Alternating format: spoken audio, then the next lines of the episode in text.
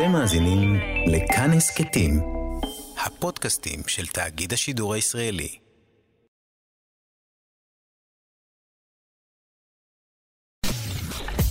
אתן מאזינות ואתם מאזינים לכאן הסכתים. כאן הסכתים, הפודקאסטים של תאגיד השידור הישראלי.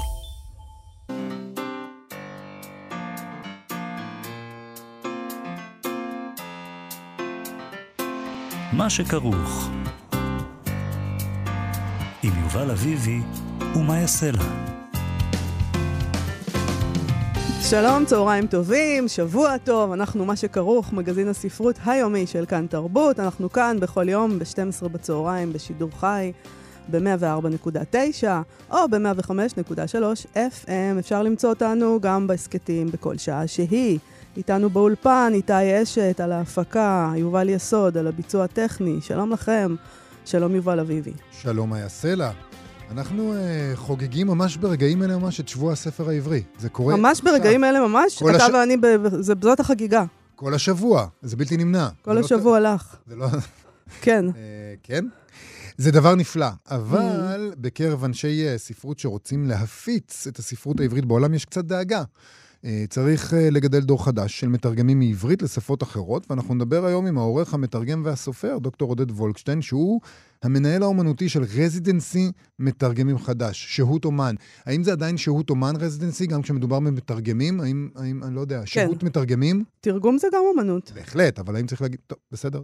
שהות מתרגמים, שהות אומן של תרגום, mm-hmm. שאמור לסייע לש, לשיפור המצב.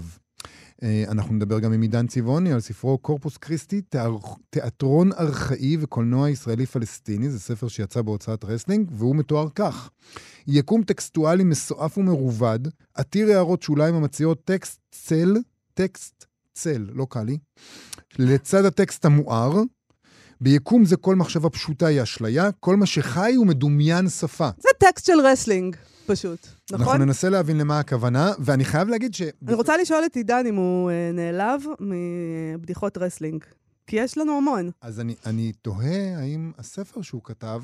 הוא בעצמו. בדיחת רסלינג. קצת בדיחת רסלינג, גם אוקיי. את זה אוקיי. אנחנו נשאל אותו. כן. אבל אה, לפני כן, אה, שבוע הספר התחיל כאמור, הסתובבנו קצת בשרונה, גם ביריד העצמאי בסינמטק. מה, ההתרשמות שלך? Uh, שיותר כיף ביריד uh, של ה... עצמאים. ברור. למה זה ברור? כי את רוצה להיות בצד אה, של המולוטוב, כאילו, מה... אה, אוקיי, כי זה אני, אתה אומר, לא שזה ברור, ברור שאני אגיד את זה. וגם האמת היא ברור שיותר. אה, אם כי, אתה יודע, יש לי חבר שאומר על זה ששום דבר אנחנו לא יכולים לעשות ישר. למה הכל עקום אצלכם? כבר יש שבוע ספר אחד, אז למה צריך עוד אחד? תמיד יש איזה עניין אצלכם. כבר צחקו עלינו, לפי דעתי, אני חושב, בעמוד הפייסבוק שלנו, שאנחנו כמו היהודי בודד בכפר. שפותח שני בתי כנסת כדי שיוכלו לריב. בדיוק. אז זה, זה, שני בתי, זה בדיוק זה, זה שני בתי כנסת. אז אנחנו נעשה השבוע משהו קצת הפוך, נכון? אמ, במשך השבוע הקרוב, לכבוד שבוע הספר, אנחנו נשדר שתי פינות יומיות שנועדו להראות שלמרות הדכדוך והפסימיות שמאפיינים את אנשי הספרות הישראלים, יש סיבות להיות שמחים. ביקשנו מארבעה משוררות ומשוררים להמליץ לנו על ספר שגורם להרגשה טובה, ומארבעה מו"לים ומו"ליות ישראליות לספר לנו על דבר אחד טוב שקרה בשוק הספרים הישראלי בשנה האחרונה. בואי נתחיל היום עם המשורר עמנואל יצחק לוי, שספר השירה שלו, השמש שרה למלכיאור, יצא בהוצאת הווה לאור. הוא ממליץ לנו על ספר אחד שגרם לו להרגיש טוב יותר. אה, שלום לכם. כאן המשורר עמנואל יצחק לוי. ספר שירה טוב הוא בשבילי כזה שמפתיע בכל שורה ושורה. ועל כן אני ממליץ לכם על ספר השירה הכי מפתיע ומטלטל שקראתי השנה, הספר טל שחור, מאת המשוררת טל שחר קנול. טל שחור מתייחד בדימויים מסעירים ומחושפים. בספר הזה תמצאו תנינים קדושים ורוחות מעולם האמת, אלות יווניות ודגיגונים מגוננים מדי, את כפרי אנטוליה ואת שמי ניו יורק. במוזיקליות נהדרת, בהומור ובכאב, המשוררת מישירה מבט לפצעים החשופים ביותר. יתמות, פוסט-טראומה, משפחה, מיניות והתאהבות והכאב והיופי שנובעים מהן. ועם כל משקלו, את טל שחור קראתי בנשימה אחת. את הספר הנהדר הזה אפשר להזמין גם מאתר הוצאת גמא. הוא חמוד. זאת המלצה שגורמת לך להרגיש יותר טוב. כן. אני מוכן להקשיב להמלצות במקום לקרוא ספרים. אבל... אה, או גם וגם, גם וגם. נשמע עכשיו אתמול את הוצאת בבל, עמית רוטברט, שמספרת לנו על דבר טוב אחד שקרה השנה לעולם הספרים הישראלי. למרות שדברים טובים שקרו ועולם הספרות הישראלי נשמע כמו אוקסימורון, בכל זאת אפשר אה, להצביע על מגמה חיובית שקורית בענף הריכוזי והשבוי שלנו, והיא שכל מיני אל- אלטרנטיבות שקמו לו במקביל הראו השנה סימני התבססות. אחת מהן היא יריד הספרים העצמאי, שמתקיים ממש בימים אלה בחמש נקודות שונות בארץ, ושהחזיר את השמחה והעניין לחגיגות הספר.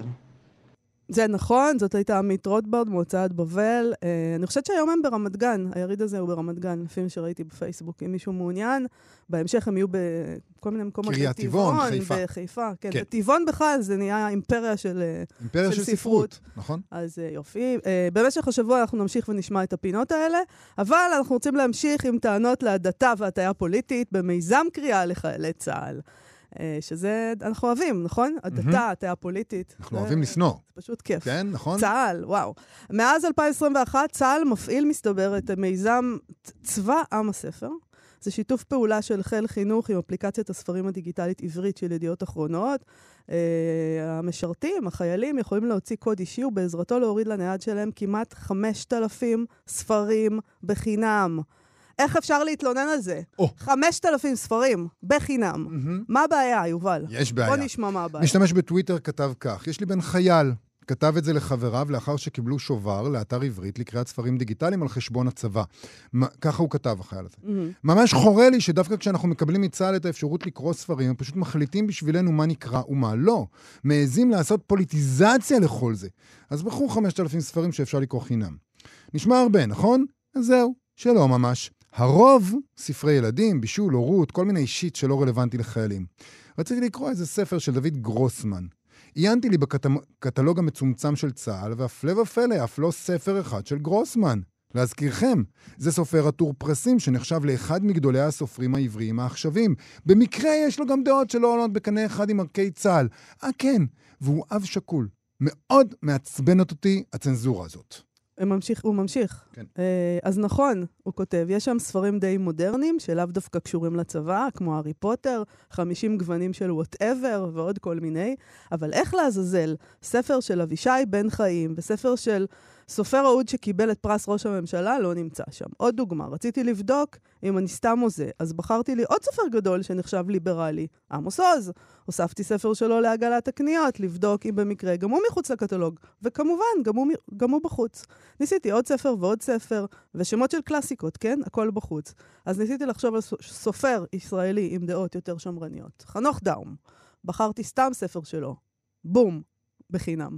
עוד אחד, גם בקטלוג. יש מלא ספרים על יהדות של רבי נחמן, הרב קוק, ועוד שאני לא זוכר. ביזיון.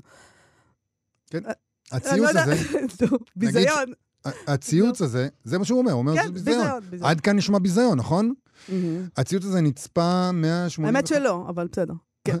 גם אפילו עד כאן זה לא נשמע לי כמו ביזיון. אוי ואבוי, ספר של הרב קוק ושל רבי נחמן, ביזיון. הציוץ כן. הזה נצפה 185 אלף פעמים. הוא קיבל 1,500 לייקים. הוא שותף מחדש כ-300 פעמים על ידי אנשים מאוד מאוד זוהמים, חלקם אנשי ספרות, אנשים רציניים, עיתונאים עיתונאים, רבים חלקם... ורציניים. כן, חלקם מהמם. כתבו כך, כך מוחקים תרבות. זה. מה שהם כתבו כשהם שיתפו את זה מחדש. כן. אחרים כתבו צורה נחרצת יותר. שטיפת מוח דתית ימנית קיצונית משיחיסטית, אמרו על זה. גוואלד. למרבה המזל, הרשימה של הספרים שנכללים במיזם הזה חשופה לכל. באתר עברית אפשר ללכת, כל אחד, גם אם אתה לא חייל, ולראות את רשימת הספרים שמצויים ברשימה לחיילים. נכון. ואפשר אפילו באתר עברית לעשות חיתוכים, זה אחד הדברים שאנחנו הכי אוהבים לעשות. אז עשינו חיתוך פרוזה מקור, רק את פרוזת המקור, 850 ספרים, לא מספר זניח של... לא זניח בכלל. בין אפשר- הבישול והילדים וההורות. נכון, נכון. 850 ספרים של פרוזת מקור מתוך כ-5,000 בערך ספרים שיש. נכון. אפשר למצוא שם למשל את יריתי באמריקה של תהילה חכימי, ספר נפלא, ואת מזלי התומה של גלית דהן קרליבך, גם ספר יפה, ופילים לבנים של קרן שווץ, זוכת פרס ספיר ביקורים השנה, והבן אדם של שולי ספיר, שזה ספר על סוחר סמים והחיים המעניינים שלו, הבן אדם. כן. הולכים לבן אדם להביא את מהמם. הסמים. העיר המזרחית של אילנה ברנשטיין גם שם, אה, כתבה על אפוקליפסה אה, של ישראל פשיסטית צבאית בעתיד. מקלטור של יוסי סוכרי, משחקי בדידות של נורית זרחי, נבלות של יורם קניוק, הלב הקבור של שמעון עדף, אנה מן אל יהוד של אלמוג בהר, פתח גדול מלמטה של זוכת פרס ספיר אסתר פלד, מלך בלש של בן פול, הרוצחים של דרור בורשטיין, איך אני אוהבת להקריא שמות של ספרים. אסף שור והטנק של אסף ענברי ואשמתו של פרופסור שיף. באמת, 500 ספרים. זה, זה ספרים... 800, לא יודעת כמה. זה כן. ספרים טובים, ספרים טובים. ראויים. Mhm. במתורגמים גם, סתם, לא, לא נלאה. אבל אפשר למצוא למשל את ג'וני שב משדה הקרב, לא בדיוק ספר מיליטריסטי לא, לא במיוחד. פרו-מלחמתי. אה, בוקובסקי, דניס ג'ונסון, אני, נ- נעצור, כי הנקודה בוא מובנת, נעצור. יש שם ספרים טובים. אולי עמוס וגרוסמן לא שם, אבל יש המון ממה לבחור, ולא רק מהצד הימני של המפה. צריך להגיד, גרוסמן ועוז כנראה לא שם, כי מה שקורה שם זה שת"פ עם הוצאת ידיעות ספרים. שיתוף פעולה. שיתוף פעולה עם הוצאת. ידיעות ספרים. ול- ידיעות ספרים סגרו דיל עם הצבא, כן. והם אה, עושים את אתר הדבר עברית, הזה. ידיעות ספרים, כל הכבוד. לדובי הם. מקדמים ספרים של הוצאת ידיעות ספרים, נכון. וכל מיני הוצאות שיש לידיעות ספרים, הסכם הפצה עימן, כמו בבל, אחוזת בית. גרוסמן יצא בספרייה החדשה, עוז יצא בכתר, אלה לא הספרים שמקדמים בידיעות ספרים. נכון. אבל בכלל אני רוצה להגיד, חיילים בני 20 היום, מה זה... אה, אני מחפש רק את עוז. לא, הם לא מחפשים את עוז. אני רוצה את עוז. אולי עדיף להם לקרוא את דניס ג'ונסון. לא, לא, הם לא. הם לא, זה לא שהם חיפשו... זאת אומרת, הוא חיפש במקרה הבחורצ'יק הזה את, אה, אה, גרוסמן, אבל אה, מה שהם חיפשו זה לעשות סקנדל, שערורייה, ולהגיד שאנחנו עומדים בפני דיקטטורה צבאית או משהו, ובסדר, אז הוא אמר את זה. משיחית. משיחיסטית. טוב, אנחנו פנינו גם לדובר צה"ל לתגובה, כי בכל זאת כאן הם אה, מטנפים עליהם, אז uh, נמסר לנו שם ככה, מיזם צבא עם הספר הוא מיזם ייחודי של צה"ל, בשיתוף הוצאת הספרים ידיעות ספרים ואפליקציית הקריאה עברית, אשר נועד לעודד את הקריאה בקרב משרתי צה"ל, תוך מתן גישה חינמית לאלפי ספרים בנושאים שונים. המאגר החינמי כולל את כלל הספרים שיצאו דרך הוצאת ידיעות ספרים בחברות בת שלה, ללא כל קשר לדעות שהם מייצגים, והוא מתעדכן מדי חודשיים עם הספרים החדשים של ההוצאה. צה"ל פועל על מנת להרחיב את מאגר הספרים למשרתי צה"ל, גם להוצאות ספרים אחרות. הללויה. אין, יש לכם 5,000 ספרים ואתם גם רוצים להתלונן. תראי אבל איזה דבר יפה. משבר הדתה משיחיסטית אחד, נפתר. ו- ואתה פתרת אותו, יובל. פתרנו משבר הדתה משיחיסטי. זה. לא היה כזה קשה. לא היה קשה. גוגל. כן. איתנו באולפן, הסופר, מבקר התרבות, עידן צבעוני, עורך ומייסד הוצאת רסלינג. שלום עידן. שלום לכם. אנחנו עומדים לדבר על הספר החדש שלך, קורפוס קריסטי, שיצא בהוצאת רסלינג. קשה קצת להגדיר את הספר הזה, תכף אולי ננסה. האם זה ספר עיון של תיאוריה וביקורת, או שאולי מדובר במעשה אומנות, פרוזה, או פרפורמנס. אה, במרכז הספר הזה, דיון ביצירות אומנות, הצגות תיאטרון וסרטי קולנוע, ניתוח ביקורתי שלהן וגם אה, ניתוח סוציולוגי של ישראל בעקבות היצירות האלה, אלא שהיצירות המרכזיות שבהן אתה דן ברצינות ובמורכבות שמאפיינת טקסטים בהוצאת רסלינג, לא קיימות באמת. האנשים שיצרו אותן, גם הם בדויים. ובכל זאת, אתה אומר בספר דברים מורכבים על המציאות שבה אנחנו חיים, על הציונות, על הכיבוש, דרך היצירות האלה. ומעבר לזה יש רובד שני שאולי קיים בספר הזה, מעבר לדיון ביצירות עצמן, הבדיוניות, יש אולי כאן ביקורת על התיאוריה, אולי שליחת חץ נגד עצמך, שמיטת הקרקע מתחת להוצאה, אה, נגד הוצאת רסלינג, נגד מחשבה פוסט-מודרנית, שמסוגלת לקיים דיון בז'רגון של יודעי חן בלבד, אפילו אם אין אומנות אמיתית שעל בסיסה אפשר לקיים את הדיון הזה. משתמשים פשוט בכל ההוגים הנכונים ובכל המילים הנכונות כדי לדבר גבוהה גבוהה על כלום. אולי יש עוד רובד מתחת לשני אחד. הדברים האלה, ואולי נגיע אליו. אולי הגענו לשלב שבו התיאוריה כבר לא זקוקה לאומנות, היא זקוקה רק לשיח על האומנות.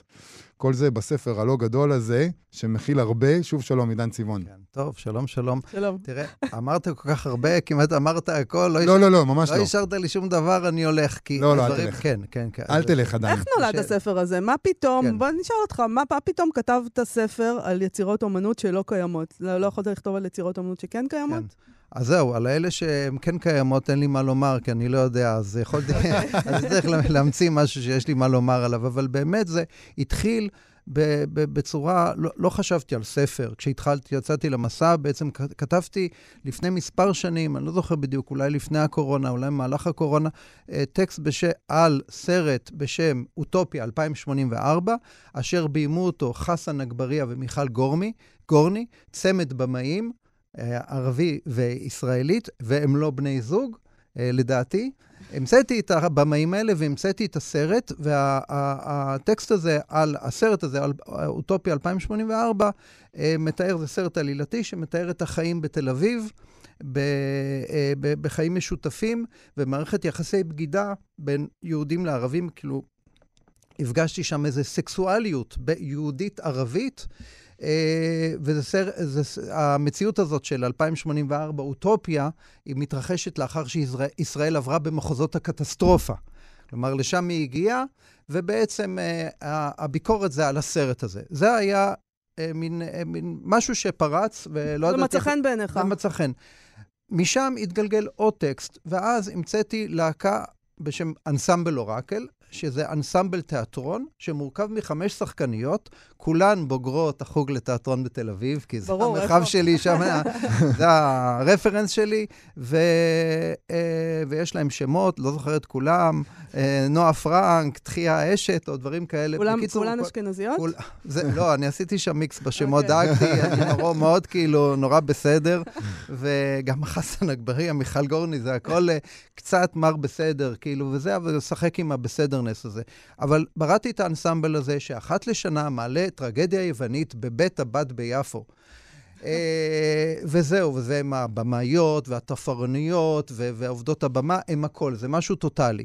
והביקורת שלי ב, ב, בספר זה על uh, uh, שלושה מחזות שלהם, על ש, שלוש הצגות, uh, איפיגניה, אדיפוס בקולונוס ומדיה. זה מה ש... זה הביקורת. אז כאמור, זה ספר שכותב ביקורת אמיתית על מושאים פיקטיביים. אבל אתה משתמש גם בהוגים אמיתיים, כן. וגם ביצירות אמיתיות. זאת אומרת, אתה אומר למשל על, על, על uh, סרט אחר של uh, זוג היוצרים האלה, אתה אומר, הוא מחווה לסרט צרפתי מ-1964. כיוון שאני uh, נכון. בור ועם הארץ, אז הייתי צריך לגגל גם את זה, וגיליתי שזה ספר, יש ספרים אמיתיים. Uh, סליחה, סרט אמיתי, שזה, uh, הסרט שאתה מזכיר הוא אמיתי. אתה מדבר על uh, מחזה אמיתי, מושל יריחו, שבעקבותיו... זאת אומרת, אתה מאוד מבלבל אותנו. נכון. אנחנו גם ככה מאוימים, אבל נכון. זה ממש לערער אותנו. זה ספר סכיזופרני, צריך להבין. כאילו, קודם כל, הוא מערב יצירות בדויות שאני כותב עליהן ביקורת, ויצירות אמיתיות. באמת, את, יש שם את המחזה, משה יריחו.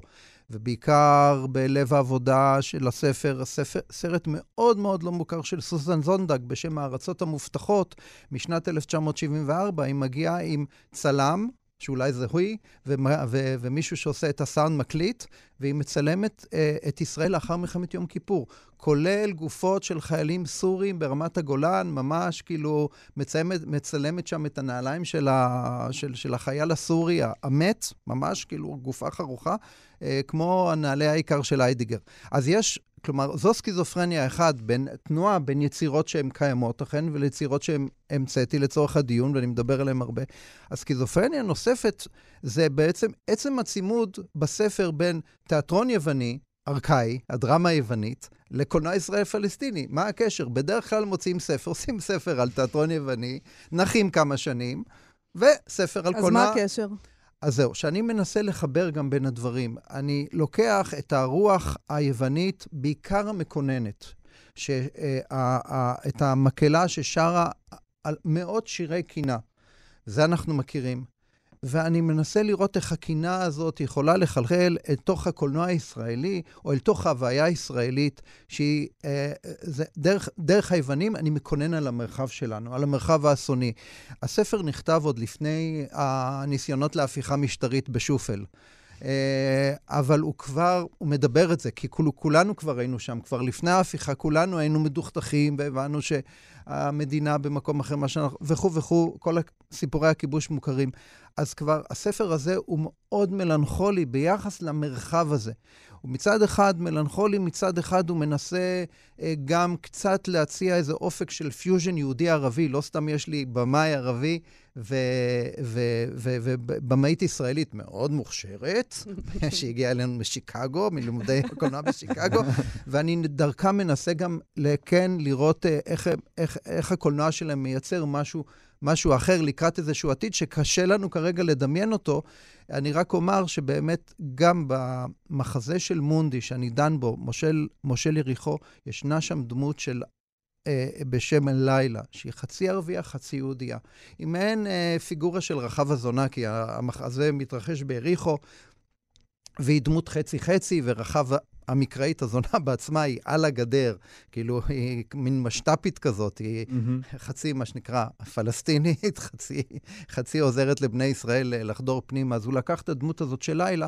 לא סתם אני מתעכב על הדמויות חצי-חצי האלה, הן מאוד משמעותיות שלי, משמע, משמעותיות עבורי בהקשר של, הכיב...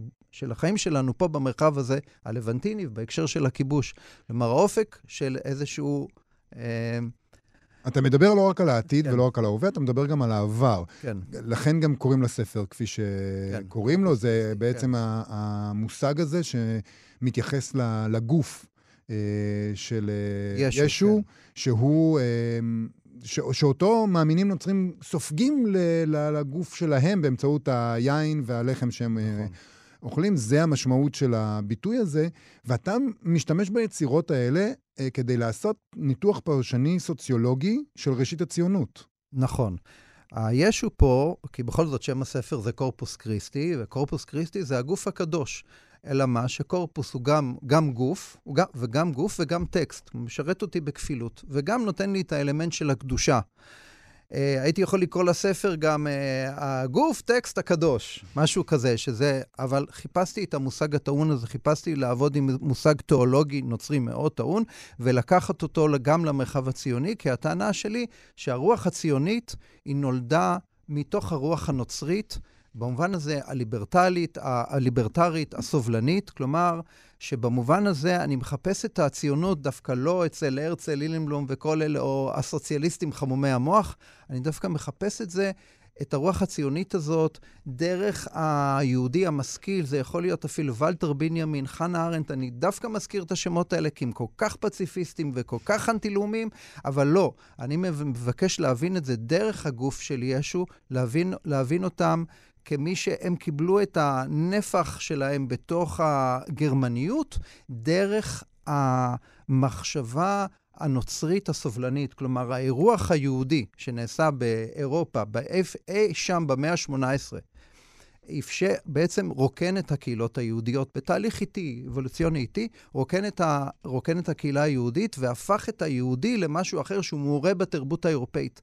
שם כבר מבחינתי מתחילה הציונות. אני לא אומר שזה ציונות, טרום ציונית לא מודעת. כלומר שבמובן הזה שאם לי, לי ולטר בנימין, שמזדהה עם האומה הגרמנית, הוא יכול להתנגד למלחמת העולם הראשונה, וגם השנייה לא כל כך חביבה עליו, זה בסדר, אבל הוא כבר מבין את עצמו כגרמני ואחר כך יהודי. לאחר השואה, שוב, אי אפשר להיות גרמני ויהודי, אתה הופך להיות יהודי וגרמני, זה כבר שבר אחר. אבל אני רוצה להבין כבר את הרוח בעצם הנוצרית, פרוטסטנטית שאחראית ל, אה, אה, ליצירת הרוח הציונית. זה, זה, זו טענה אחת שאני טוען, לא כל הספר עוסק בזה, אבל בין השאר בדברים האלה. אני רוצה רגע, אז, אז כל זה מתרחש ברובד הראשון הזה שהזכרתי. זה ניתוח אמיתי, סוציולוגי, אה, תיאורטי מאוד, של כמה יצירות ושל המרחב שבו הן נוצרות, על ההיסטוריה והעתיד שבו. כל זה כאמור על בסיס יצירות שאתה המצאת והן בדויות לחלוטין, מה שמעלה את הרובד השני. אולי לא צריך בכלל את האמת, לא צריך את המציאות. כל מה שאתם צריכים זה... אתם, אתם הפוסט-מודרניסטים, הפ... השמאלנים, התיאורטיקנים הפוסט-מודרניסטים. כן. אתם יכולים פשוט... יש משהו אני... אירוני בזה, שאתה מציע כל מיני הצעות, אבל על סמך משהו שלא קיים. נכון. כלומר, שזה תמיד מאשימים אותנו נכון. בזה. זה מה שחיסל את השמאל אולי, נכון, גם. נכון, נכון, כי אם אני אלך עם הראש שלכם, אז מעבר ל... שאלה לג... ביחס לספר שלי, אתם אומרים, רק רגע, השמאלנים האלה, הם לא צריכים שום גוף, הם לא צריכים שום מדינה. הם יכולים להסתדר גם בברלין בעצם, או באיזה מלגת מחקר באיווה, נכון, או בלונדון נכון. וזה. כן, אתם לא, אתם ממילא כבר אוניברסליסטים, אתם שייכים לכולם, אתם עם המלגות שלכם, אתם עם אתם ה... תסתדרו. אתם תסתדרו. או, או מה שאומרים כן, נגד, אנחנו- אה, נגד רסלינג לפעמים, שזה רק ז'רגון, זה רק... אה, זה לא, זה לא טענות אמיתיות, זה רק ז'רגון. נכון. זה רק שיח. תגובתך. תגובתי הרשמית. אה, לא היה, לא יהיה.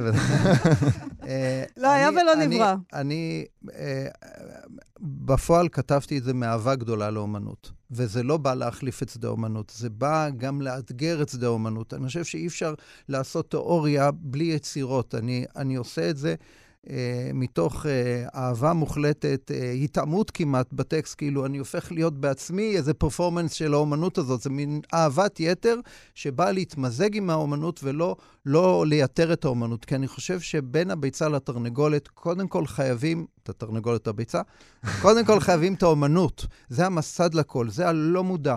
אחר כך התיאוריה, אידיאולוגיה, מחשבות וזה. אני פריק של הדבר הזה, של אמנים. אולי טובים... זה ביקורת על זה שאין פה את האומנות הזאת גם. נכון, זה איזה wishful thinking, איזה כוונה, כלומר, אני רוצה קצת אה, באיזה רובד נוסף, לא שזו המטרה, אבל קצת אה, לאתגר את הקולנוע הישראלי.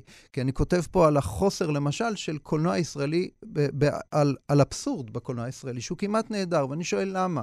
בתיאטרון הוא קיים יותר, אבל למה הקולנוע לא מאפשר, לא, לא מאפשר, הוא כמעט לא מייצר יצירות אבסורד, והוא כל כך נדרש ביחס, ביחס לכיבוש, כי אני טוען שכבר אי אפשר לדבר על הכיבוש באופן רציונלי. זה לא בסדר, זה לא מוסרי, כולם יודעים את זה, והכיבוש עובד, חייבים לדבר על הדברים גם באופן אבסורדי. אז, אז זה, קריאה, היצירה זה, של- קריאה, זה קריאה לקולנוע ישראלי אבסורד. הספר שלך הוא במידה מסוימת אולי יצירה אבסורדית. אה, נכון, יש, יש בזה גם מן האבסורד, וכי, כי אני חושב שאנחנו, ישראל במקום כזה היום שאי אפשר אה, להתמודד עם הדברים בצורה ישירה.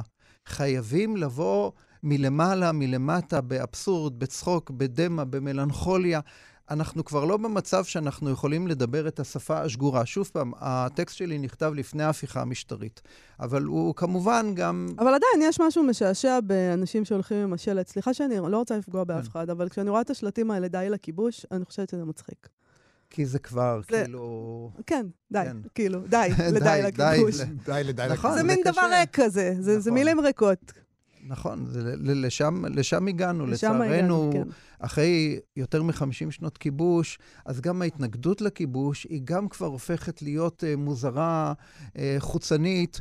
זה, זה, זה, לכן אני מנסה לכתוב קצת על הכיבוש בשפה אחרת. אני גם, בין השאר, סתם בנגיעה האחרונה, אני מנסה לומר שבכיבוש הקורבן, פה אני מקווה שלא יכעסו עליי פלסטינים, זה הקורבן האמיתי, so called, במרכאות, זה לא הפלסטינים, כי הם כן הקורבן, אלא זה אנחנו. אנחנו שמקריבים את ההגינות של עצמנו. מקריבים את חלקי האני אה, שלנו לדבר הזה שקוראים לו כיבוש. כלומר, הקורבן האמיתי וה, והמוכתם האמיתי בסופו של דבר זה הכובש. הנכבש הוא, הוא, אני, קשה לי לדמיין את מה שעובר עליו, ואני לא רוצה להיכנס לנעליו, ואני יודע דבר, הכתם הוא שלנו. הנכבש הוא לא מוכתם. למרות שגם להם יש את הפרובלמות שלהם, עם שאלות של משת"פיות משת"פיות וכו' וכו', זה, זה מרחב אחר. אבל אי אפשר להשוות את הכתם שאני מברר אותו פה, ואני לא יודע אם אי פעם ייעלם מהקיר שלנו. אנחנו צריכים עוד מעט לסיים, אבל אני חייב לשאול אותך שאלה אחרונה. הספר שלך הוא פרוזה? הוא אמנות?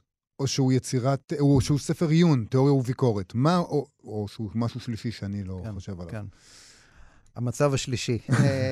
אני, אני קודם כל מציע אותו כספר, אה, כספר מחקר, כספר עיון. אני לא מנ- מנסה להתחזה לפסל, אמן, צייר וכל הדברים האלה שאני לא, ואף לא משורר וסופר.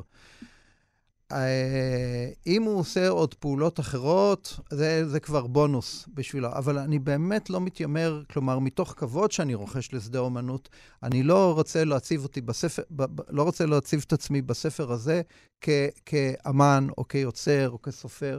לא, אני לא שם. אני משחק עם משהו, אבל זה בעצם, אה, זה ספר מחקר אה, לגמרי, שעושה איזה מעטלה. הוא, הוא ספר עקום, הוא לא הולך ישר. הוא סכיזופרני, הוא עקום, הוא... ספר הוא, עקום מוזר. הגדרה יפה. עקום, כן. עקום, כן. עקום. אני רוצה לשאול- העוקם. אני רוצה לשאול אותך. איזו שאלה מו"לית. אה, לסיום אמיתי, סיום הסיומים. כי אנחנו ב... התחיל שבוע הספר, איך, איך הולך? בינתיים, מה קורה אה, בהוצאת רסלינג? אה, נורא כיף לי לומר שאין לי מושג. Mm, אני אגיד לך למה. זה כמו בפרסומת הזאת של פריגת, שזה, אנחנו רק סוחטים את התפוזים.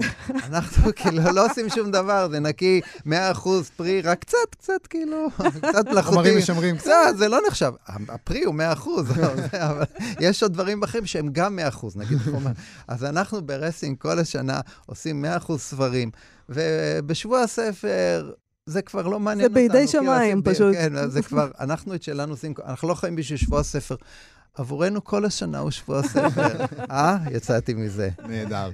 עידן צבעוני, קורפוס קריסטי, תיאטרון ארכאי וקולנוע ישראלי-פלסטיני, יצא עכשיו בהוצאת רסלינג, וצריך להגיד, אה, הוא ספר גם, שאם קוראים, אם יודעים לקרוא את הז'רגון נכון, הוא גם ספר מצחיק. זה ועם- עם הומור עצמי. עידן צבעוני, תודה רבה לך לכם, שבאת אלינו. תודה רבה. תודה רבה. אנחנו, מה שכרוך, חזרנו אל סב...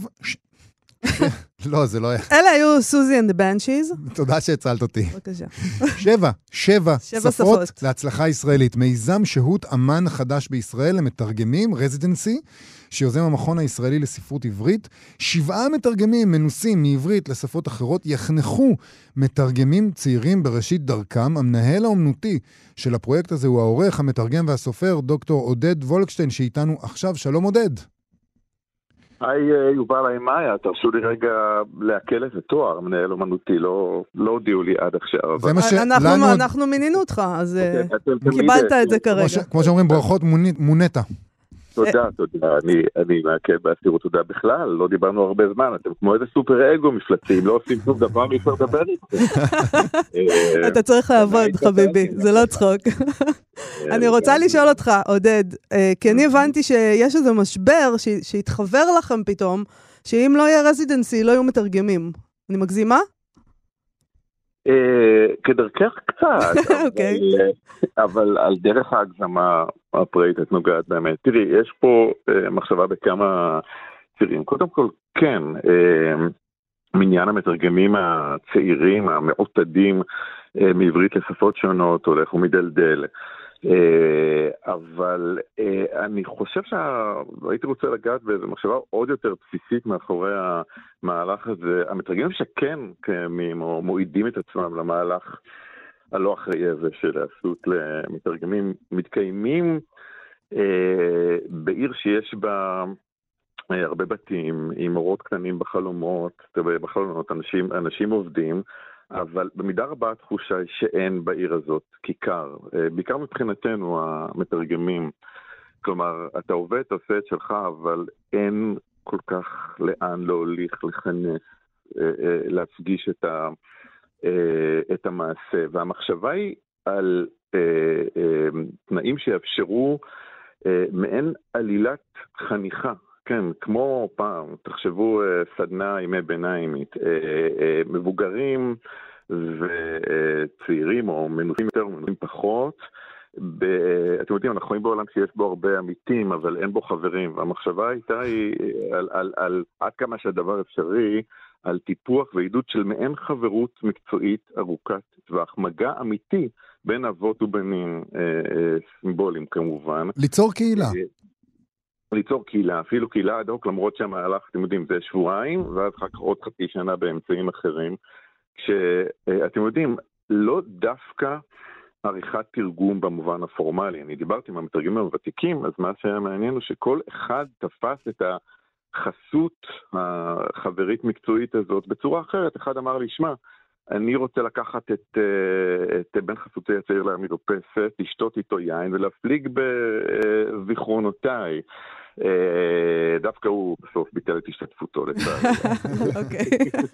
אני הייתי רוצה להיות שם במרפסת, אבל המחשבה היא באמת אה, קצת אה, לחלץ את המתרגמים מהבדידות העקורה מהקשר שבתוכה הם פועלים. כן, יש מתרגמים, יש אנשים צעירים שמעוניינים ופועלים בתשוקה ובעניין ובמסירות, אבל מה שחסר זה עולם, מצע, הקשר, מסורת, זיכרון, אה, שער כניסה.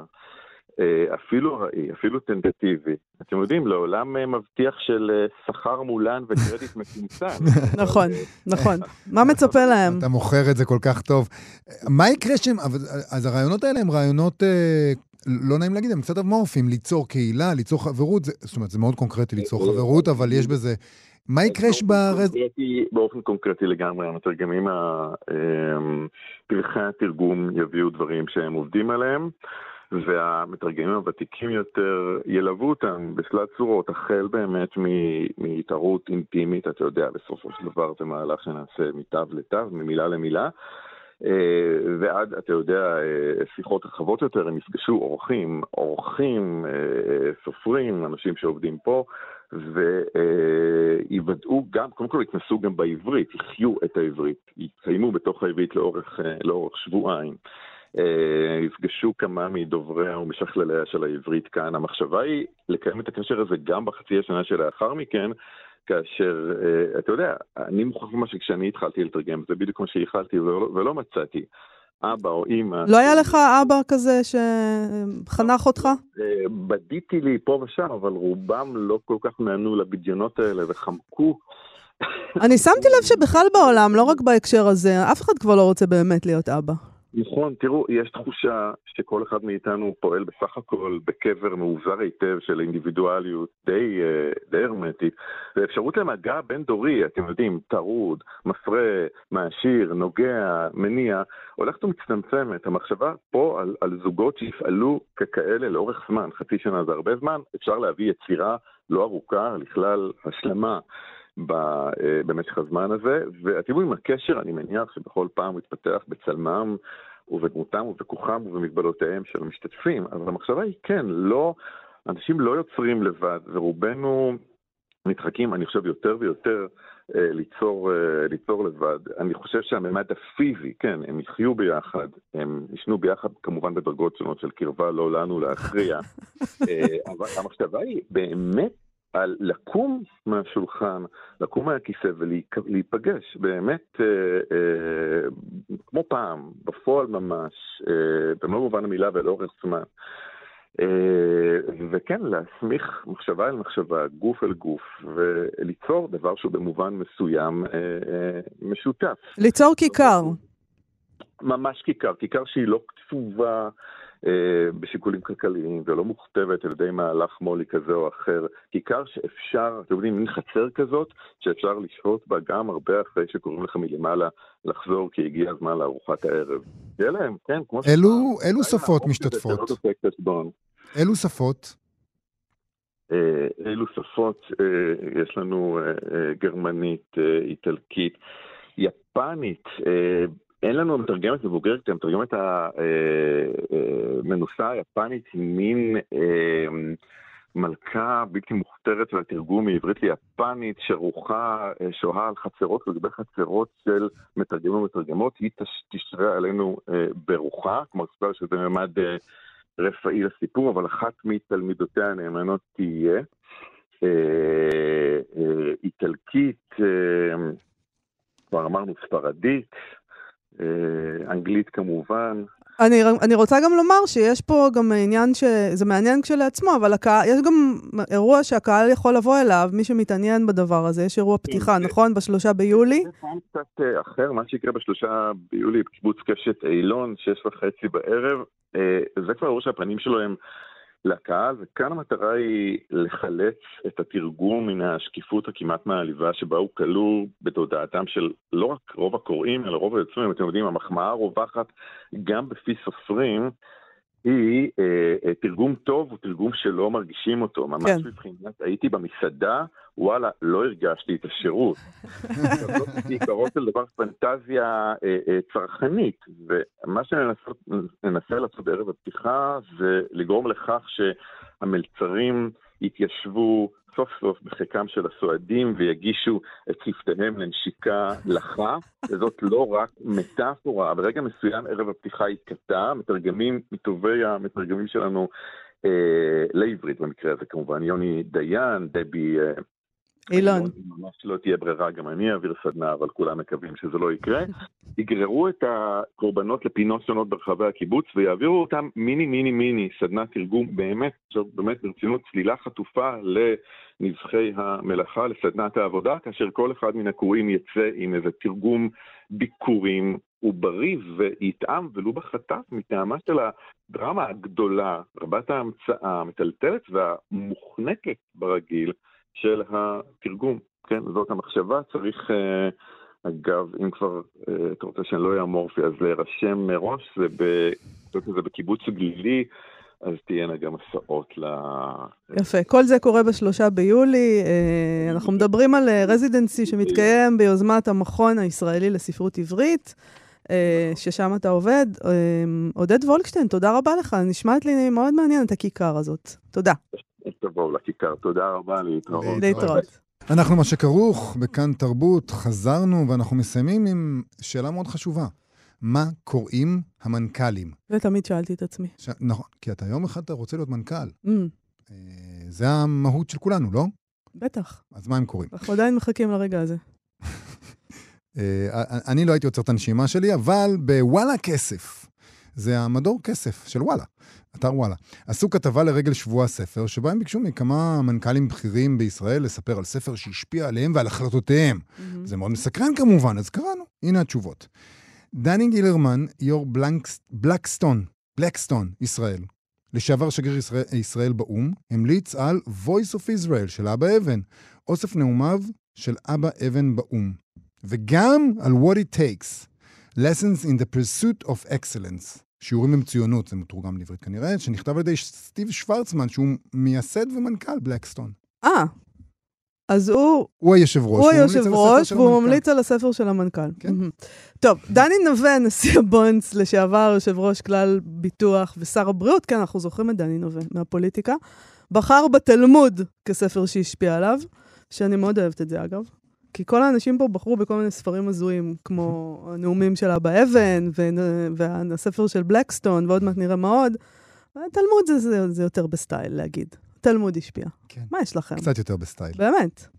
אוקיי, אז יש לנו את גת מגידו, שזה שם יפה. גת מגידו. נכון. היא שותפה מייסדת ומנכ"לית בית ההשקעות פינסה. באמת שם יפה, גת מגידו. כן. נעצרתי עליו כזה, גת מגידו. זה נשמע כאילו באמת היה פעם מקום כזה. נכון. היא בחרה באוטוביוגרפיה אמזונה של השייטת האולימפית ורד בוסקילה.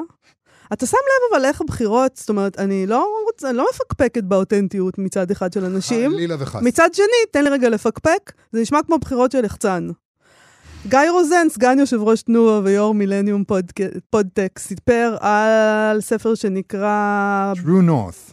True, True North, כתבו אותו ביל ג'ורג' ופיטר סימס. מחקר על מנהיגות, בצירוף ראיונות בגוף ראשון עם 125 מהמנהיגים הבכירים של ימינו. כן. זה הכל נשמע כאלה, טוב, לא, זה נשמע לי מאוד אותנטי דווקא. כן. יוסי אופק, מנכ"ל טבע, סיפר על אה, ספר שהשפיע על החלטותיו, זה Coaching Habit. Say less, ask more and change the way you lead forever. כתב את זה מייקל בנגי סטיינר, אני מקווה שאני אומר את השם שלו נכון. זה מאוד חשוב לנו שתגיד את השם שלו כן, נכון. כן, לא, אולי אנשים עכשיו רוצים לחפש באמזון. אוקיי. אה, זה ספר שיפור עצמי על uh, מיומנויות uh, מנהיגותית. שי לוי, מנכ"ל אמדוקס ישראל, בחר ב-13 Days של רוברט קנדי על משבר הטילים בקובה, כמובן.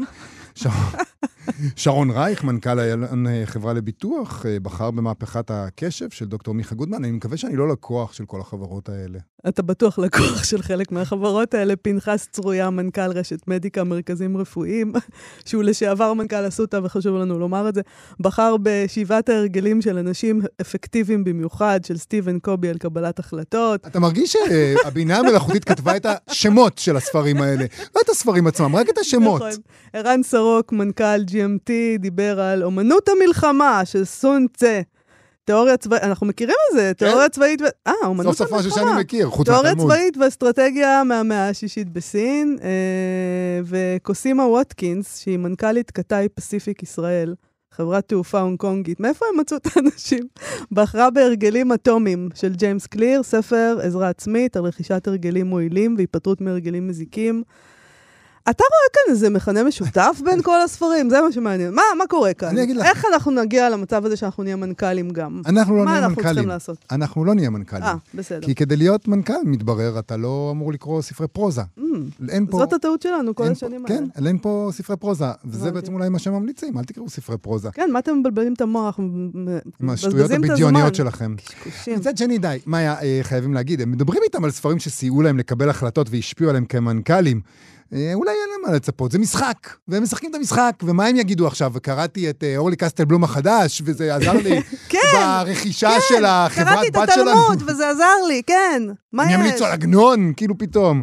באמת, קצת שני- רוח. אני רוצה להגיד מצד שלישי גם, כן. גם בתחום השיפור העצמי והעזרה העצמית והמנהיגות והאוטוביוגרפיות, גם כאן מרגישים שכל העסק די בנאלי, ובוחרים בחירות קצת, קצת, קצת בנאליות. חוץ מהתלמוד, שהוא נכון. לא בנאלי בכלל. גם לא הייתי, אתה חושב שהאנשים החשובים האלה, בסוף הם יושבים וקוראים ספרי עזרה עצמית אה, על איך להשתפר? זה מדכא אותי לחשוב על זה. לא, הם קראו פעם, ואז הם אה, השתפרו ונהיו מנכ"לים. אה, אה, אה, אוקיי. אז זה- זה הגיוני. עד כאן התוכנית שלנו להיום. נודה לאיתי אשת שעשה את ההפקה וליובל יסוד על הביצוע הטכני. נזמין אתכן ואתכם כרגיל לבקר בעמוד הפייסבוק שלנו. אנחנו נהיה כאן שוב מחר. אתם מאזינים לכאן הסכתים, הפודקאסטים של תאגיד השידור הישראלי.